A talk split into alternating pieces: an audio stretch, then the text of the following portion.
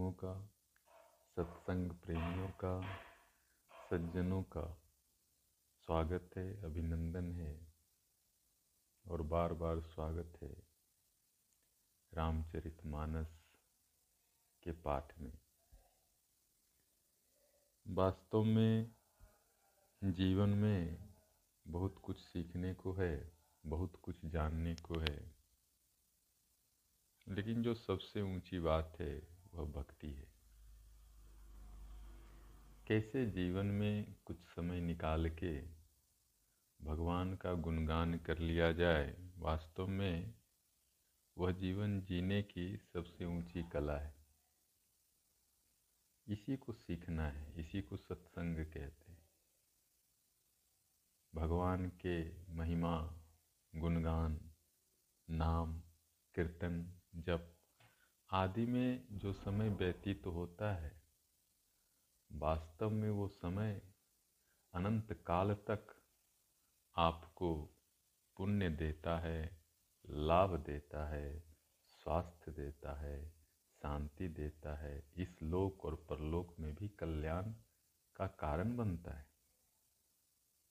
इसीलिए तो संतों ने बार बार कहा है, सब जगह कहा है, सब शास्त्रों में कहा है कि बिना सोचे, समझे भगवान का गुणगान करना चाहिए। आप करके देखिए, सुन के देखिए, समझ के देखिए, कुछ समय व्यतीत करिए, महीना छः महीना, साल भर। निश्चित रूप से जीवन में सुख, शांति का अनुभव होता है। निश्चित रूप से जीवन में सामंजस्य का अनुभव होता है, जीवन सहज होता है। सरल होता है और क्या हम खोज रहे जीवन से खोज क्या है? खोज तो है, मालूम है, आपका भी है, हमारा भी है। लेकिन वास्तव खोज तो कि जीवन से हम संतुष्ट हो जाए। जीवन में हम संतोष को प्राप्त हों। वह संतोष, वह सहजता भगवान के भजन कीर्तन से ही आता है।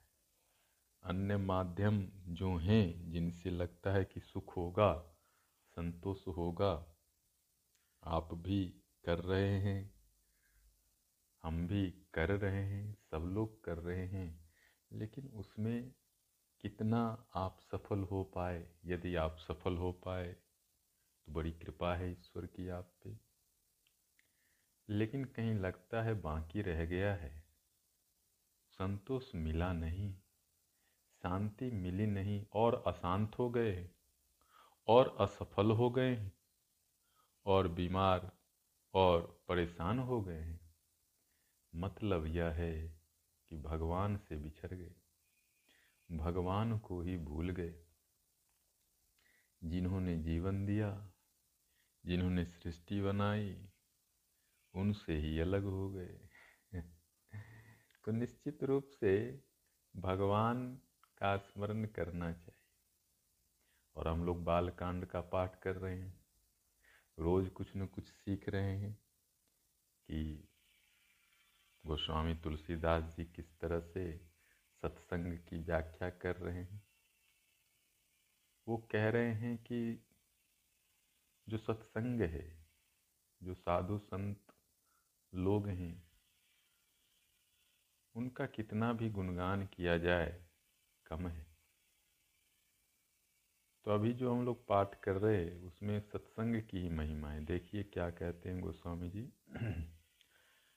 खल अग अगुण साधु गुण गाहा, उभय अपार उदधि अवगाहा। तेहि ते कछु गुण दोष बखाने संग्रह त्याग न बिनु पहचाने तुलसीदास जी कहते हैं, दो तरह के लोग होते हैं। इस सृष्टि में बहुत सारे मानव हैं, आपके आसपास भी मानव हैं, हमारे आसपास भी लोग हैं, बहुत सारे लोग हैं। अब इन्हीं में से कुछ साधु होते हैं, सज्जन होते हैं, सात्विक होते हैं, अच्छे होते हैं। और कुछ दुष्ट होते हैं, पापी होते हैं, बुरे होते हैं। और जिस तरह से साधुओं, संतों की जो गुण है, जो उनकी कथाएँ हैं, अनंत हैं अथाह हैं, अपार हैं और तुलसीदास जी के ही यदि हम गुणों की व्याख्या करें तो आज पूरा दिन निकल जाएगा, लेकिन क्या हम उनके गुणों की सारी महिमा कर पाएँगे। चाहे कोई भी गुरु हैं, सम्मानित गुरु हैं, महात्मा हैं, उनके गुणों की कितनी ही कथा करें। यहाँ ऋषिकेश में स्वामी शिवानंद जी हुए और उनके गुणों की कितनी ही कथा करें, क्या हम कर पाएँगे? पूरा जीवन छोटा हो जाएगा। महापुरुषों का गुणगान कितना ही करें, अंत नहीं है, समुद्र जैसा था। ऐसे ही अब दुष्ट लोग भी हैं धरती पे, जिनको बड़ा अच्छा लगता है सबको सताना, सबको कष्ट देना, सबको पीड़ा पहुंचाना। अब ये तो आपको पता ही है, बताने की ज़रूरत नहीं है, लेकिन ऐसे लोग होते हैं। अब इनके भी पापों को देखें हम, दोषों को देखें तो गिन नहीं पाएँगे। लेकिन ये चीज़ हमको समझना है, क्योंकि जब तक हम समझेंगे नहीं, जानेंगे नहीं, पहचानेंगे नहीं, हम कैसे दुष्ट लोगों से अपने जीवन को बचाएँगे और कैसे हम सत्संग में जाएँगे? तो यहाँ यही कहा जा रहा है बार बार यही समझाया जा रहा है कि हमें सज्जन लोगों के संग में रहना है, कुसंग से बचना है, सत्संग करना है। बिनु सत्संग विवेक न होई। क्योंकि जब तक सत्संग ना करेंगे, बुद्धि निर्मल नहीं होगी, बुद्धि भटकेगी। आपको भी कभी कभी अनुभव होता होगा कि अरे भाई, हमको तो ज्ञान है, लेकिन बुद्धि भटक जाती। है बुद्धि काबू में नहीं रहती, मन काबू में नहीं रहता। तो ये जो मन बुद्धि भटक जाता है और मन बुद्धि क्या आपके जीवन के बाहर है? जीवन में ही है। जब मन ही भटक गया, बुद्धि भटक गई तो जीवन ही भटक गया। अब करेंगे क्या? जब जीवन ही भटक गया तो। तो यह जो भटकाव है, यदि इसको रोकना है तो हमको सत्संग करना होगा। शुभ जो लोग हैं, अच्छे जो लोग हैं, साधु लोग हैं, इनको पहचानना होगा, इनको जानना होगा वो कहाँ हैं, कौन हैं। उनके संग में रहना होगा। अब एक दिन में रहने से नहीं होगा। लेकिन यदि आप कुछ समय तक रहते हैं, निश्चित रूप से आपको लाभ होता है। क्योंकि संग का लाभ होता ही है। जैसे किसी बगीचे में जाएँ और वहाँ बहुत फूल हो तो आप चाहें या ना चाहें, सुगंध तो आपको लग ही जाती है। और किसी ऐसे जगह से जाएँ जहाँ कचरा हो तो आपको दुर्गंध लग ही जाती है। ऐसे ही सत्संग की महिमा ऐसी है कि आप करते हैं, सुनते हैं तो आपको लाभ होता ही है। भल पोच सब विधि उपजाए, गनि गुण दोष वेद बेल गाए कहीं वेद इतिहास पुराना विधि प्रपंच गुण अवगुण साना। अब बड़ा सृष्टि की रचना के बारे में बता रहे हैं। कह रहे ये सारी जो सृष्टि है, ये ब्रह्मांड की जो रचना है, इसमें अच्छा भी है, बुरा भी है, गुण भी है, दोष भी है, सब तो भगवान ब्रह्मा जी की ही सृष्टि है। वेदों में, पुराणों में यही कहा गया है। सृष्टि की रचना तो भगवान ब्रह्मा जी कर दिए। लेकिन इस सृष्टि में अच्छा बुरा, भला बुरा गुण, दोष सब मिला हुआ है। सब कुछ मिला हुआ है। बनाए भगवान ही है। तो आखिर कैसे हम गुणों को अपना लें और दोषों को अलग कर दें? यह बात ज्ञानी लोगों ने, संत लोगों ने शास्त्र के माध्यम से समझाया है। बार बार समझाया है। उन्होंने विचार किया कि क्या सद्गुण है, क्या अवगुण है। किसको धारण करना है, किसको अलग करना है। तो उन्होंने विचार करके वेदों में, पुराणों में, रामायण में, गीता में, जो गुण अच्छे हैं, जो मेरे लिए, आपके लिए शुभ हैं स्वास्थ्य की दृष्टि से, शांति की दृष्टि से उनको भी समझाया है और जो गलत है उसको भी समझाया है। क्योंकि जब तक हम समझेंगे नहीं ठीक से, तब तक पालन करना बड़ा कठिन होता है। मान लीजिए सुबह उठना चाहिए। सुबह उठ के प्रार्थना, ध्यान, व्यायाम, आसन, प्राणायाम करना चाहिए। अब मान लीजिए आपने ये सुन लिया, जान लिया लेकिन आप कर नहीं पाएँगे जब तक इनके गुणों की व्याख्या न की जाए। क्यों सुबह उठना चाहिए? आपका स्वास्थ्य अच्छा होगा, पाचन अच्छा होगा, शरीर में शक्ति रहेगी, फुर्ती रहेगी, आप सदा युवा रहेंगे, बीमारियाँ कम होंगी, बुढ़ापा नहीं पकड़ेगा, बीमारियाँ नहीं पकड़ेंगी। अब जब आपको कई तरह से बताया जाए कि भाई इस गुण के इस आदत के बड़े लाभ हैं। जब आपको बार बार बताया जाएगा तो आप उसको करेंगे। तो इसीलिए सृष्टि में सब कुछ है, लेकिन ज्ञान की क्यों ज़रूरत है? ज्ञान की ज़रूरत इसीलिए है कि जो सब है, वो सब आपके लिए नहीं है। आप तो एक मनुष्य हैं, यहाँ अनंत अनंत मनुष्य हैं, अनंत अनंत जीव हैं, अनंत अनंत सृष्टि के लिए अनंत अनंत चीज़ें बनाई गई हैं। आपके लिए क्या श्रेष्ठ है? आपका क्या गुण होना चाहिए? आप मानव है।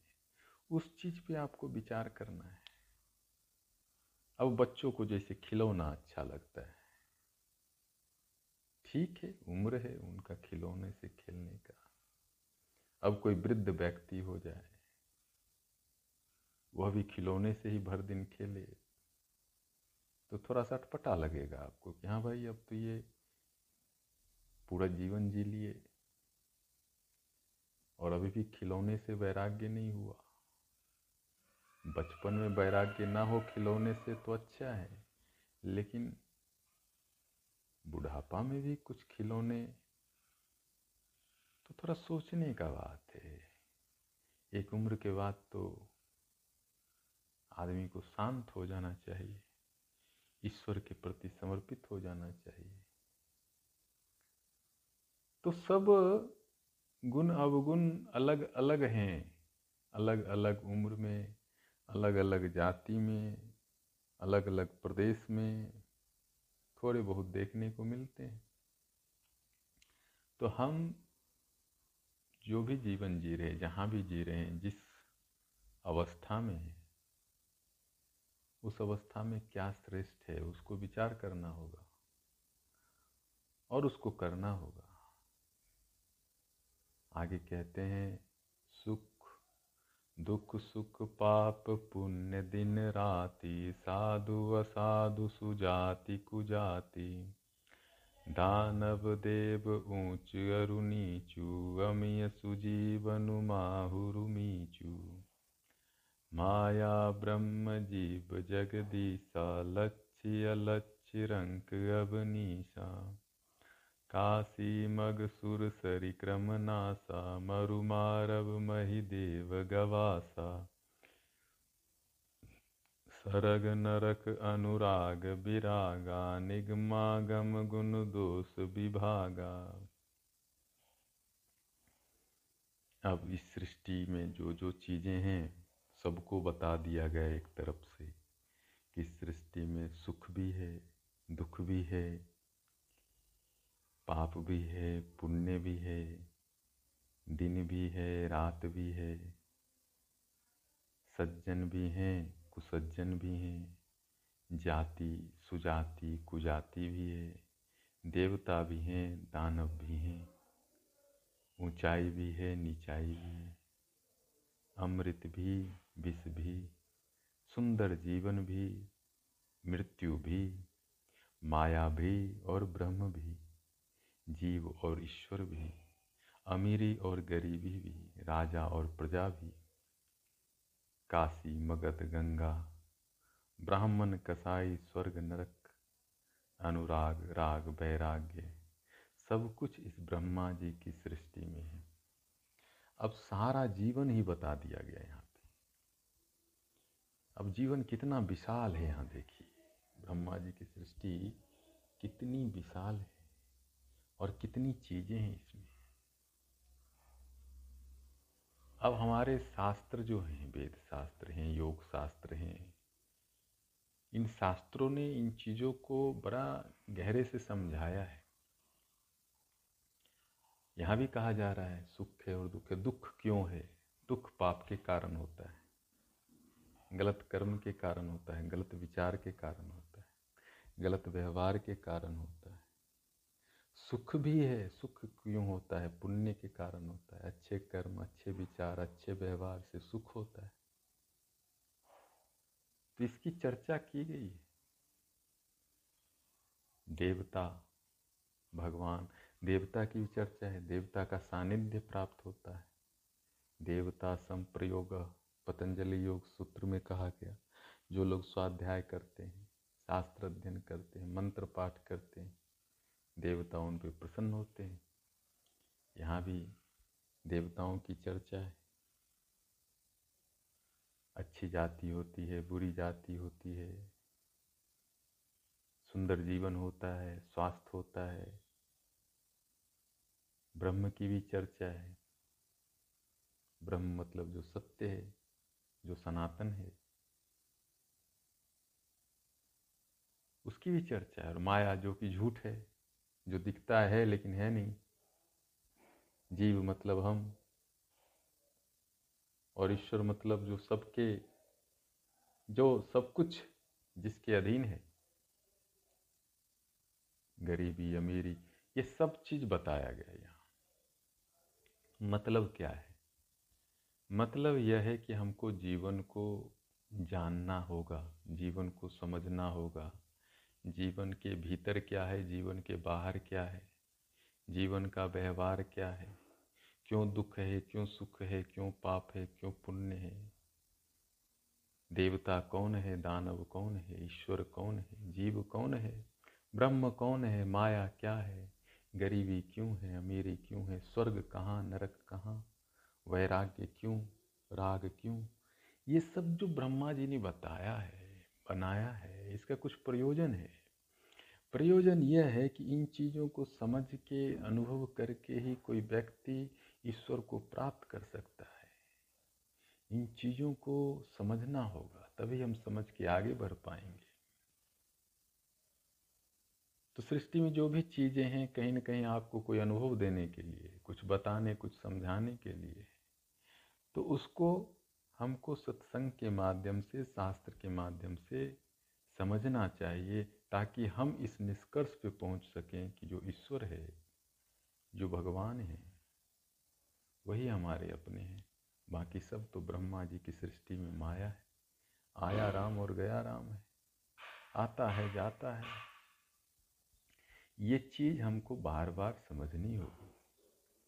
जर चेतन गुण दोष में विश्व की न करतार संत हंस गुण गही पय, परिहरि बारी विकार। विधाता ने, ईश्वर ने, भगवान ने, परमात्मा ने, परमेश्वर ने, जर चेतन विश्व को गुण और दोष में रचा है जर चेतन विश्व। इसको थोड़ा समझना होगा। यह जो विश्व है ये सृष्टि है इसमें दो तत्व है, जड़ और चेतन, मैटर एंड एनर्जी कॉन्सनेस और पदार्थ। तो चेतना चेतना का मतलब जैसे हम हैं, आप हैं तो आपके पास एक शरीर है जिसको आप अनुभव करते हैं।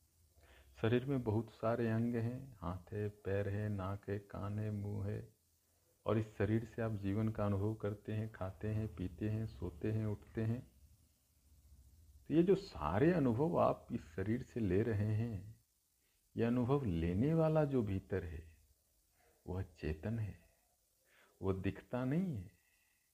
उसका अनुभव कर सकते हैं ध्यान में, वह चेतन तत्व ही आत्मा है। तो आपके ही शरीर में दो चीज़ है, एक जड़ है, जो शरीर है, और इस शरीर से जो काम कर रहा है, अनुभव कर रहा है, वह चेतन है वो आत्मा है। तो ये जो सारी सृष्टि है सारा विश्व, सारा ब्रह्मांड, ये दो पदार्थों से बना है। एक चैतन्य, परमात्मा और एक प्रकृति, जड़ प्रकृति। दोनों के संयोग से ही सारी सृष्टि रची गई है और इसमें गुण भी हैं, दोष भी हैं।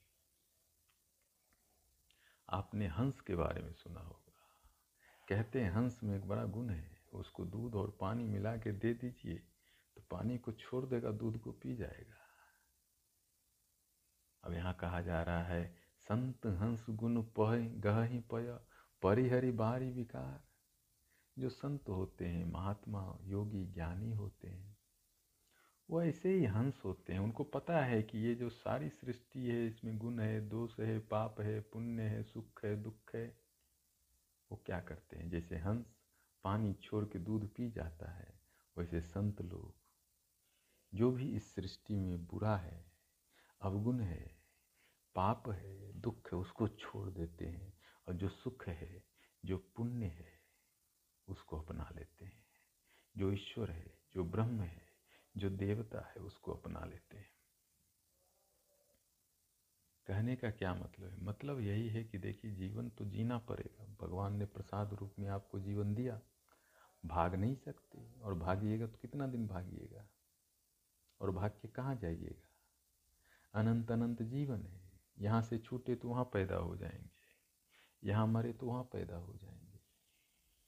जीवन संसार, जन्म मृत्यु चलता ही रहता है जब तक व्यक्ति ईश्वर के चरणों में अपना जीवन समर्पित नहीं करता। तो क्यों ना हम, ये जो सृष्टि है, इसमें जो गुण है, इसमें जो सज्जनता है, साधुता है, जो इसमें पुण्य है, अच्छे कर्म है, क्यों ना हम चुन लें? और जो ही हम अच्छे चीज़ चुनते हैं, हमारे जीवन में आनंद आता है। जैसे आप भोजन करते हैं, रोज ही भोजन करते हैं। रोज़ दो तीन बार कर लेते हैं, कई बार तो ज़्यादा भी कर लेते हैं। अब एक छोटा सा देखिए उदाहरण कि आप भोजन जो करते हैं, उसको सात्विक कर दीजिए। सात्विक भोजन मतलब अच्छा भोजन करिए, जो स्वास्थ्य के लिए अच्छा हो, मन के लिए अच्छा हो, ताज़ा हो साग सब्ज़ी हो, फल हो, दूध हो, उसको आप लीजिए एक महीना, एक साल। और जो भी तामसिक, राजसिक भोजन है, उसका त्याग करिए। सरा है, पका है इधर उधर से बना है डिब्बा बंद है, बासी है, इस तरह के भोजन का त्याग करिए आप। आप देखेंगे कि आपके स्वास्थ्य में आमूल चूल परिवर्तन हो जाता है। बहुत सुंदर जीवन हो जाता है आपका, स्वास्थ्य भी अच्छा हो जाता है। भोजन तो आप पहले भी कर रहे थे, अब भी कर रहे हैं, फ़र्क क्या हुआ? आपने अच्छे भोजन को चुन लिया। सिर्फ़ अच्छा भोजन व्यक्ति चुन ले तो जीवन में आनंद बढ़ जाता है, सुख बढ़ जाता है, स्वास्थ्य बढ़ जाता है, बीमारियाँ कम हो जाती हैं। तो आपने क्या किया? एक गुण अपना लिया। मान लीजिए हम समय पे सो जाते हैं, समय पे उठ जाते हैं। यह भी आपके मानसिक स्वास्थ्य के लिए ज़रूरी है। मन चंगा रहेगा, मन चंगा तो कटौती में गंगा। जहाँ रहेंगे वहीं खुश रहेंगे, प्रसन्न रहेंगे, आनंदित रहेंगे। अब आप न सोएँगे तो सुबह उठते ही सब पे गुस्सा करेंगे। रात को आपको नींद नहीं आएगी, मन परेशान होगा। तो सुबह जो मिलेगा आप उसी पे बरस जाएँगे। आंधी तूफ़ान मचा देंगे। अब हो सकता है उस बेचारे की कोई गलती ना हो। ये तो गुस्सा इसलिए आ रहा है कि नींद नहीं आई। लेकिन आप सोना सीख जाएँ सही समय पे। सारे काम काज मोबाइल, टीवी, अखबार बंद करके समय पे आप सो जाएँ और समय पे उठ जाएँ। तो यह भी एक गुण है जीवन का। इससे आपका मन अच्छा रहेगा, शांत रहेगा। सुबह अच्छी होगी, दिन अच्छा होगा। मान लीजिए हम बहुत समय मनोरंजन में लगाते हैं इधर उधर की बात करते हैं। अब कुछ समय हम भजन कर लें, कीर्तन कर लें, ध्यान कर लें, प्रार्थना कर लें, पूजा कर लें, सत्संग कर लें, रामायण गीता पढ़ लें, या सुन लें, या सुना दें, क्या होगा? मन अच्छा हो जाएगा। तो इसी तरह से बताया जा रहा है कि हमको जीवन में अच्छे गुण तो ब्रह्मा जी बना दिए, अच्छे बुरे सब कुछ, लेकिन संत लोग, ज्ञानी लोग जिस तरह गुण को धारण करते हैं अवगुण को छोड़ देते हैं, उसी तरह हमको भी यह सीखना है कि जो अवगुण है, जो बुरी आदत है, कुसंग है, उसको छोड़ना है, सत्संग करना है। अस विवेक जब दे विधाता, तब तजी दोष गुण ही मनुराता। काल सुभाव कर्म बरियाई भलो प्रकृति बस चुकई भलाई। जब भगवान ईश्वर की कृपा होती है तो इसी तरह होती है।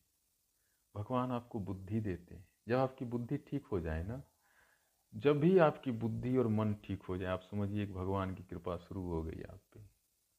और आपकी बुद्धि बिगड़ जाए, मन बिगड़ जाए, आप समझना कि भगवान से आप दूर हो रहे हैं। बड़ा सिंपल टेस्ट।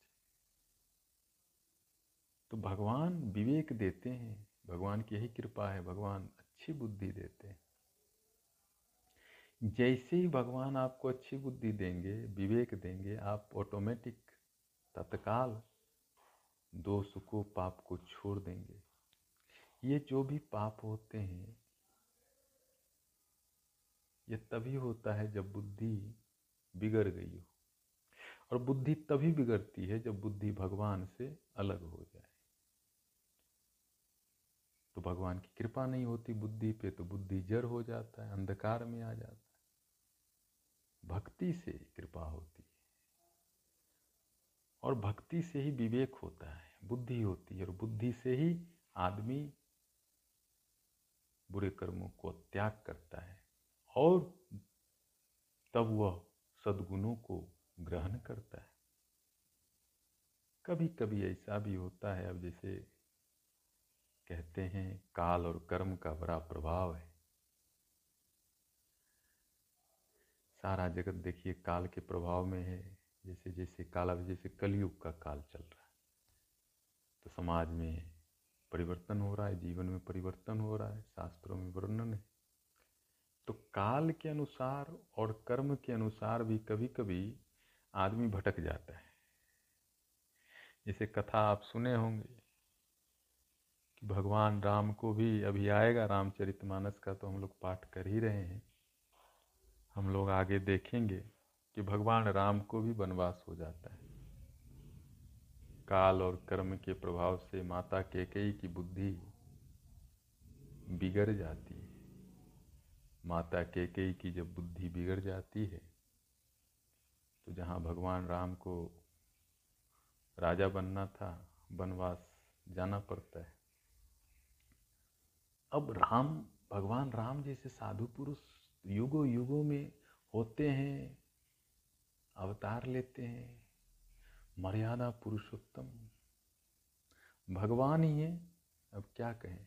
लेकिन उनको भी मायावश या काल के कारण या कर्म के कारण अब कह नहीं सकते, लेकिन आप देखें कि उनको भी वन जाना पड़ता है। तो ऐसे ही कभी कभी ऐसा होता है कि भाग्य की वजह से साधु पुरुष को भी कभी कभी माया के बंधन में पड़ना पड़ता है और वो भलाई से, गुणों से चूक जाते हैं। लेकिन ये एक अलग बात है। यह तो अलग बात, कई बार भाग्य के अधीन होके या कर्म के अधीन होके, काल के अधीन होके कभी कभी कोई व्यक्ति भटक जाता है, उसको हम कह सकते हैं गलती हो जाती है। अब मानव है, कोई मानव है, गलती होना स्वाभाविक है, गलती से व्यक्ति सीखता है।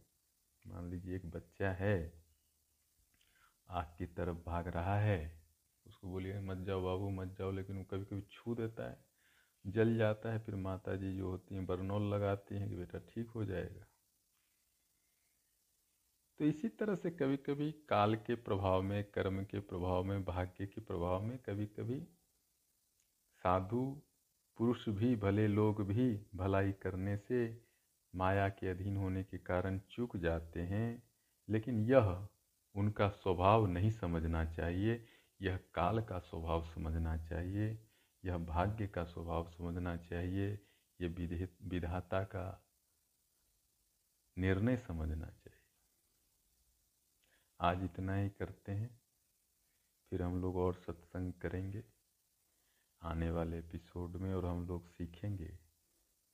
रामचरित मानस के माध्यम से, गोस्वामी तुलसी दास जी के माध्यम से, कि जीवन को कैसे भक्ति में भगवान श्री राम के चरणों में लगाया जाए, ताकि जीवन जो है, वह सुंदर हो, स्वस्थ हो, पवित्र हो, और यह जीवन धीरे धीरे परमात्मा के करीब आए, परमात्मा के सानिध्य में आए, ताकि हमारा जीवन भी आनंद से, प्रेम से, शांति से, संतोष से भर जाए, और जीवन में उस ईश्वर तत्व का अनुभव हो। जय श्री राम, जय श्री राम, जय श्री राम, जय श्री राम।